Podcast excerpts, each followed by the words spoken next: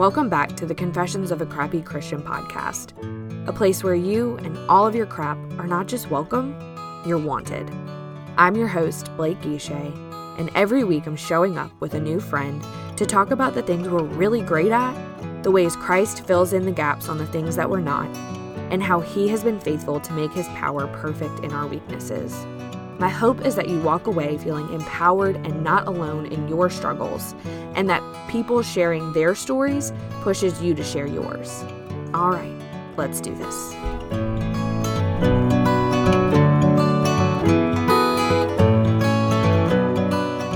Today's guest is Mary DeMuth. Mary is an author, speaker, and podcaster who is passionate about helping you live a restoried life. Mary is a survivor of sexual assault and has spent her life healing from trauma so that she can help others not feel so alone. Our conversation is so full of truth and gentle direction and just some real life ways to walk alongside survivors of sexual abuse and assault.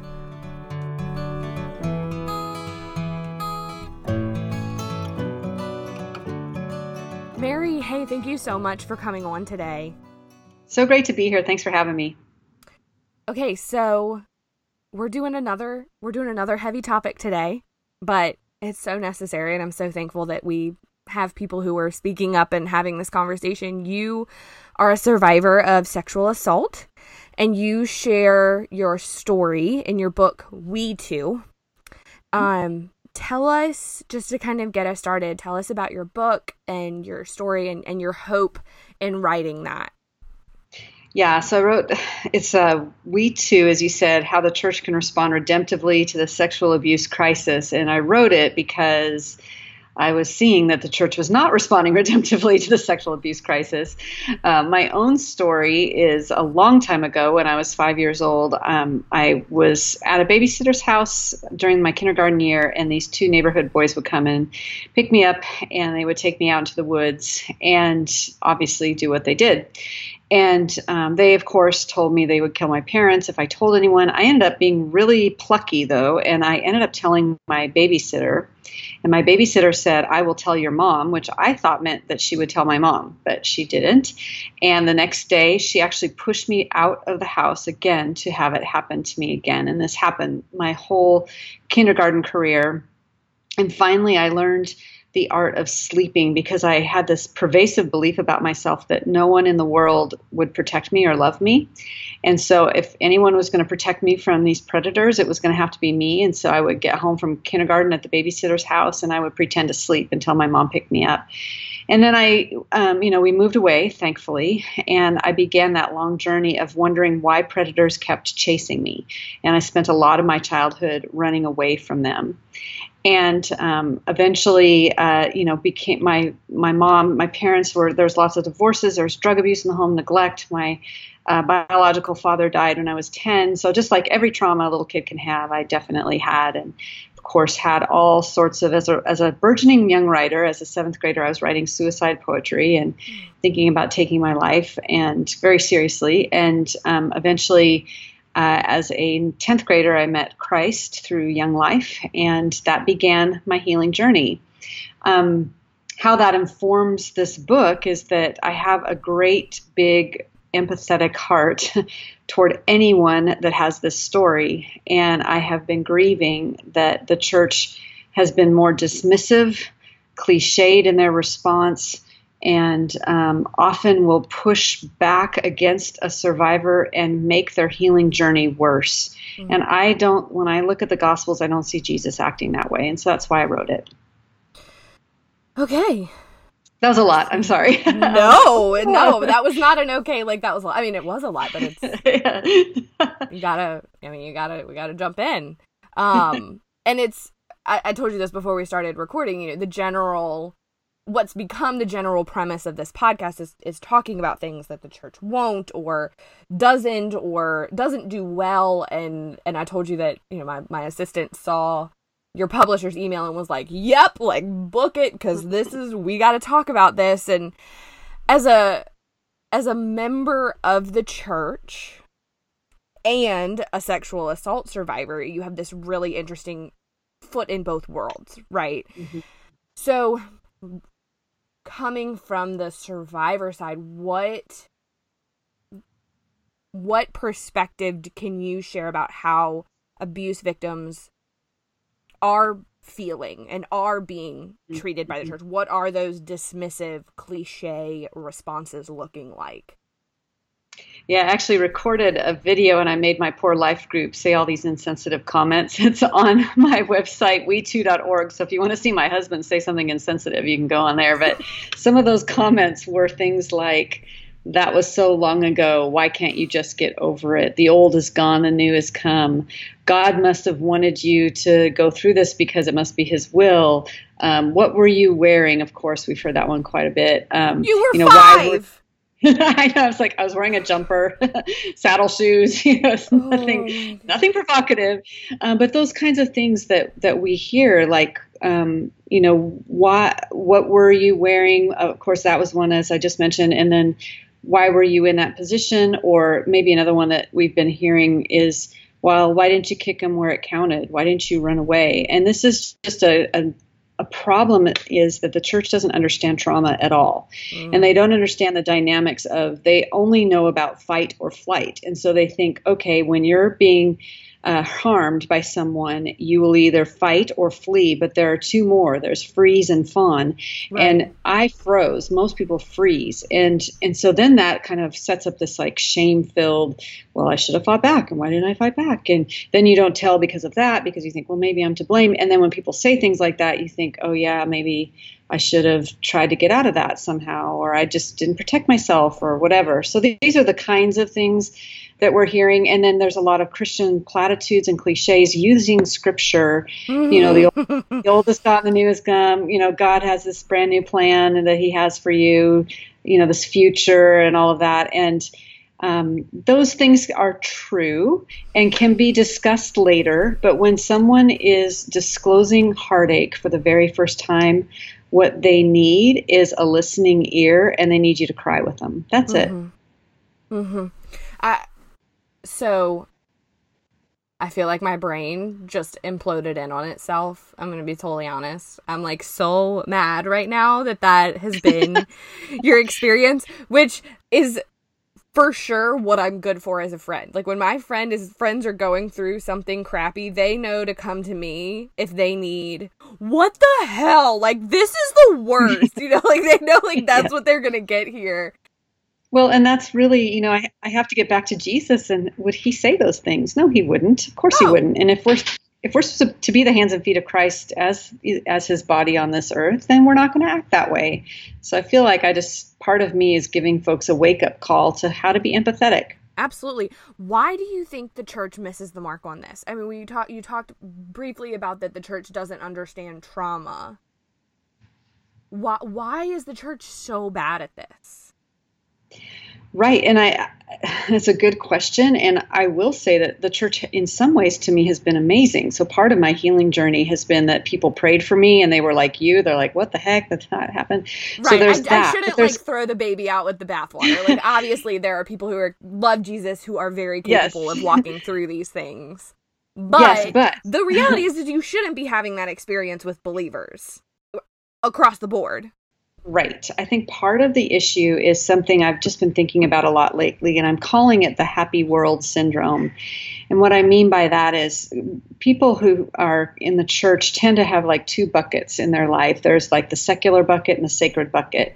And it's okay if bad things happen in the secular bucket, but if you try to mess with their their um, sacred bucket, you're going to get in trouble. Mm. Because if you begin to say, especially if sexual abuse happened within the church, if you begin to say, "Well, that awesome youth pastor that everyone loves did that to me," then that messes with the other person's um, happy place. Mm-hmm. And suddenly they don't want to live in a world that's not happy like that. They don't want to live in a world where there can be predators in church. They don't want to live in a world where that upstanding citizen or that, you know, that other, you know, person that we all love and admire is bad. Mm-hmm. We want to be able to have an understandable world and we want to be able to say, in my church world, everything's okay. Um, and so I think that's kind of part of the dynamic is we want to put on cliche platitude band-aids on people's weeping terrible wounds because if we can dismiss them and push them away, then we do not have to deal with the egregious sin and crime that's happening. Yeah. I wonder if some of it isn't also going along with that like happy world, like happy life mentality that we forget that bad things happened to God's beloved in scripture over yeah. and over and over and we we've bought this christian lie that like mm. you sign on with jesus and everything is peachy keen you know and i wonder if it's like we personally can't reconcile loving a god who loves us and is in control and these things happen yeah. And I want like it's like, you know, we're all always making everything about ourselves. I wonder if it's like your trauma confuses my belief system that everything should be fine. Yeah, I think you are absolutely onto something there. And, you know, it's it's unfortunate because as we all know, if we have a robust theology, we know that there's evil in the world. And I think even part of that robust theology can have that question in it. I still have that question. Where were you, God? I'm a mom. And I I know that if I knew my kids were having this thing happen to them, I would definitely be a mama bear and protect them. And so then the question in my mind becomes if I would protect my own children, then why doesn't God protect his children? Mm-hmm. And that's a tension that I is an allowable tension. Right. And it's part of my relationship with God. And it's I can satisfy it to a certain extent with theological arguments, but my heart sometimes has a hard time understanding it. And I want to give people that safe place, even right now as we're talking, to say it's okay. It doesn't mean you're not a Christian if you have that question. It's a normal human question. And we will understand it on the other side, but we're not, we're going to see in a mirror dimly until that moment. And so, um, and and I think the church is uncomfortable with those questions. And you know, they the church just wants to. We almost have a health and wealth belief, even if we would say, "Oh, I'm not health and wealth." We actually do have that belief. We believe that we're supposed to have this easy life from the moment we meet Jesus on. And are supposed to have all of the answers. And Christians are right. very uncomfortable with like not being able to spit out a really perfect theologically sound scripturally based answer to every single thing that life is going to throw at us and the reality is is that is because we live in a broken world that this earth is not the way that god intended for it to be mm-hmm. and that that we're going to encounter these things and the answer to them does not have to be this like long scripturally eloquent thing. Like it can be this sucks and I don't understand why mm-hmm. it happened. And it's okay that you're mad at God and it's okay if you're mad at the people who were supposed to protect you. Like mm-hmm. feel all of that because if you don't, it's going to eat you alive. And my dad always told me when I was a kid, God has really big shoulders. Mm-hmm. He can take our questions, he can take our doubt, he can take our anger and our and our where were you? Like and he wants it. Like he wants all of that. He wants to be in it in that tension with us which kind of brings us to i mean we have this completely perfect example to follow in everything that we do and that includes how we as believers and the church respond to and love survivors of sexual assault. And i, I love that you said earlier that instead of a dismissive cliche response that our response can be redemptive mm-hmm. which that's everything you know that was jesus's entire ministry was redemption. How did jesus model this for us? Yeah in every possible way. And i love watching I, I love just reading through the gospels over and over and over again because um, I see him finding the lost, the last least. I, I see him dignifying the story of the broken. We have the discourse between he and the Samaritan woman, and it's the longest theological discourse in Scripture between Jesus and another human being. And here she is, probably a marginalized woman, because she had five marriages. We like somehow equate that as she's some sort of floozy or something, which I disagree with. I think she actually probably was barren and was allowed to be divorced many times because she couldn't produce an offspring. Well, then the whole story takes on a whole new dimension, and you think, wow. And then you think she's a Samaritan and she's with Jesus alone at a well. disciples are horrified by the whole thing, and he he talks to her and tells her the truth about her story, not in a condemning way, in such a way that she wants to tell every enemy and every weirdo in her path, you know, from her village, that Jesus has changed her life. And he listened. He discussed. She told him stuff that was true and frustrating to her. Why is it this mountain? Why do you say it's on that mountain?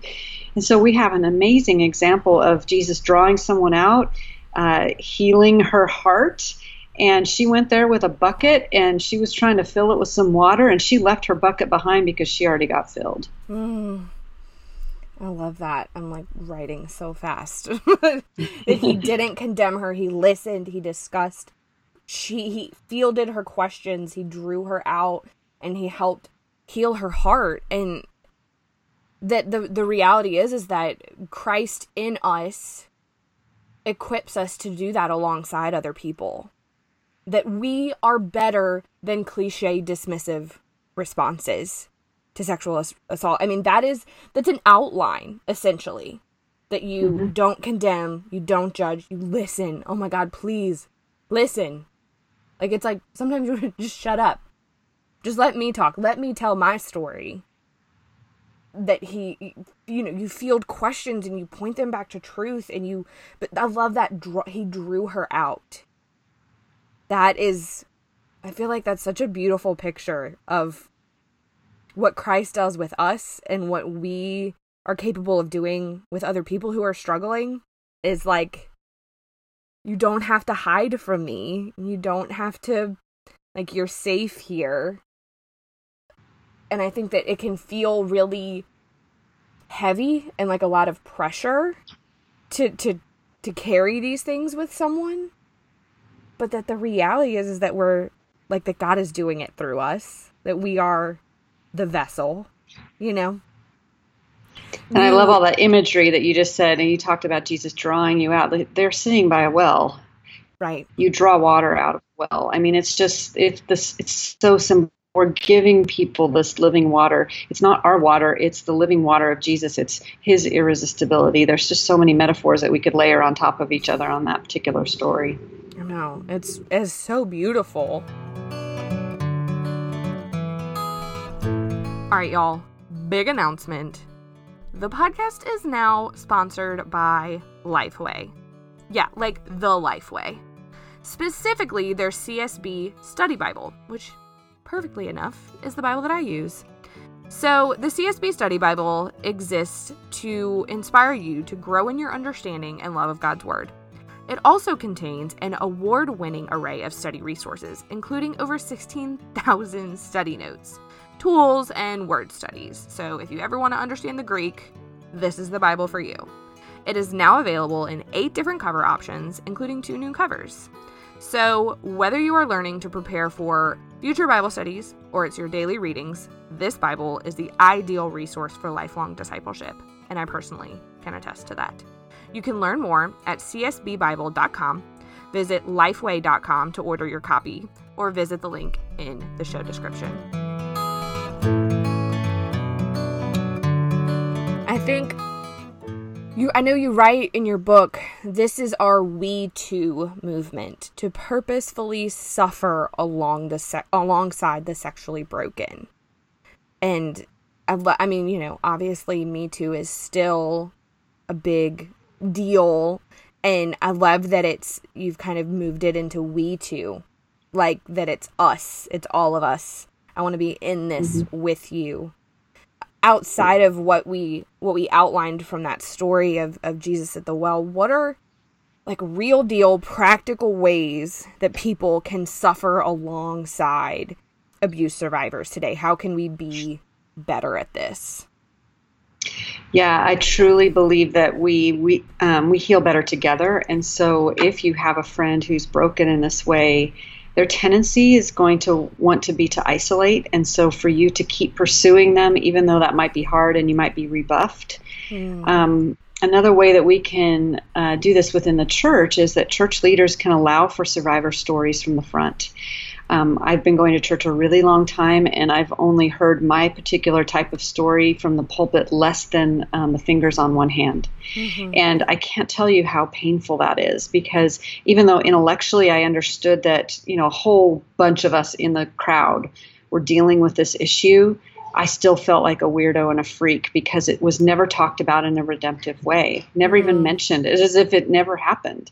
But so if we can just share some of those stories from the front and let them be messy, let them be um, you know, I'm not resolved in my healing yet. I'm still on my journey, but Jesus has done some amazing things. And then what you mentioned about listening is really important. We're supposed to be quick to listen and slow to speak. And we're also, according to Romans 12 15, we're supposed to weep alongside those who weep. So to be empathetic, we're to um, allow ourselves to have the emotions that God gives us. So when someone tells me their story, sometimes I don't weep with those who weep. I get angry with those who are angry because yeah. they, a lot of people feel like, well, I, I can't be angry. And so I'm just going to get angry on their behalf and say, that is terrible. And I am so sorry. And just like you did with your friends, you know, this is not how it should be. This is uh, this represents a crime and sin and all sorts of things, and this is not just. And I'm I'm rightfully angry on your behalf. Absolutely, and I think we talk sometimes on this show about that like God is in how much God is in the uncomfortable. And in in that tension how much he meets us. Obviously he's everywhere. But i think sometimes we can like draw this line of the uncomfortable things and literally like that like god doesn't want us to go there. That's not safe. It's outside of our comfort zone and I think like over and over people come on the show and they tell stories of the incredible life-changing things that God does when they step over that line into their own discomfort. And I think that like as you're telling your story and talking about how the church doesn't do this well and how they could be better, I think like boiled down, like you're going to have to get uncomfortable. Yeah, definitely. And, and get in there in the dirt. yeah. Yeah, like get down in it, like with people. And that's going to probably mean experiencing some emotions that don't like feel super comfy and light. And I was just like, where in the Bible did we did we make that up that like everything is supposed to be comfortable and easy, you know, that we watched Jesus mourn and you know, wrestle with these things with the people that he loved. And he's the perfect example. Well, and we'd have to take out half our Bible. I mean, the, all of the book of Psalms, of course, the book of Job, every single rape narrative in the Bible. Yeah. Um, certainly. I mean, half of the gospel. Like, there's so much suffering, and it's just a part of our human condition, and the Bible does talk about it. So to say it doesn't happen or to deny that it exists is anti biblical. and to react dismissively is right. anti-biblical. like yes, at course. the end of the day, like just call it what it is. Like n- like not being willing to press into this stuff with people is it's not scripturally sound. It's so frustrating that this is people's experience. I feel like I still have not gotten over the first like five minutes of our conversation where I was just like, "What?" so, your book we too. Let's talk about like where people can find it how they can get their hands on it your the resources that you've created for uh, survivors Yes, there's um, they can get it wherever books are sold, and the website's we2.org. If they go to forward slash resources, there's hundreds of other resources. I know I'm not the only resource on this. Um, and if they are someone who's working through their own healing journey, they can go to slash 21 days, and that's a 21 day healing email sequence of just some of the best things that I've learned along the way of healing. And there's a manifesto as well that people can send to their churches and say, hey, would you be willing to sign this manifesto of what are best practices for churches? Um, and so I'm excited about just seeing, I want to see transformation. I want to see revival. And I believe revival comes on the heels of our repentance, saying, mm. we did this wrong we um, haven't done this well and we repent we turn away from that. And that's the seedbed of revival is repentance. And i think we have a holy opportunity. I think god is cleaning house and we have this opportunity right now uh, at a as a cusp and you know on the cusp of history to do something really amazing and life-giving. Yes. Agreed. I love that you have a manifesto that's like hey like let's not just talk about it. Let's let's put this into action. Let's do something about it. So we will link to all of those things um, their resources in the 21 days. Um, we'll link to your website all in your show description so that people can can get connected and and you know reap the benefits of the work that you have done. Um, mary thank you so much for sharing your story and and writing this book and having this conversation starting this conversation spearheading a revival. I think that mm-hmm. that's a really practical way for people to pray is for mm-hmm. revival and for radical change in this within the church. Yeah, that's my hope and that's why I wrote the book. I didn't write it as a as one who wanted to indict the church as much as I wanted to encourage and admonish the church to do better. Yes. Amen. Wait, I almost I'm so distracted by like the the gravity of our conversation. I almost forgot to do our rapid fire questions. hey, let's do those. yes, let's do those. Fun closeout. Do you know your Enneagram type? Yes. Three wing two. Or two wing no, two wing three. Three wing two. Two wing three. My daughter thinks I'm the other, so I'm I'm not sure. One of those two. One of the we're in that ballpark. We're in the two yes. three ballpark. Two three ballpark. Uh, what is something that can always pull you out of a funk? Um, laughter. Mm, yes, me too. I like laughing so hard that I like feel like I'm gonna throw up. That's like yes. the best kind. Yeah. um, what is the last thing you watched on TV? Uh, what did we watch? Um, Arrested Development. I love Arrested Development. oh my gosh, the Bluths are such a dumpster fire and it's the best. so Mary, tell people where they can find and follow you. I'm at Mary DeMuth on most platforms, and marydemuth.com is my uh, personal webpage. And um, yeah, all around. Awesome. Thank you so much. Thank you. It's been a delight. And I'm so grateful for your heart and your desire to love people in your life. I just, I can see it and I am encouraged by it. Thank you so much. Thank you so much for tuning in to another episode of the Confessions of a Crappy Christian podcast. Make sure you're subscribed to the podcast, and you can find the show notes and more information about the show at confessionsofacrappychristian.com. I'll see y'all next week.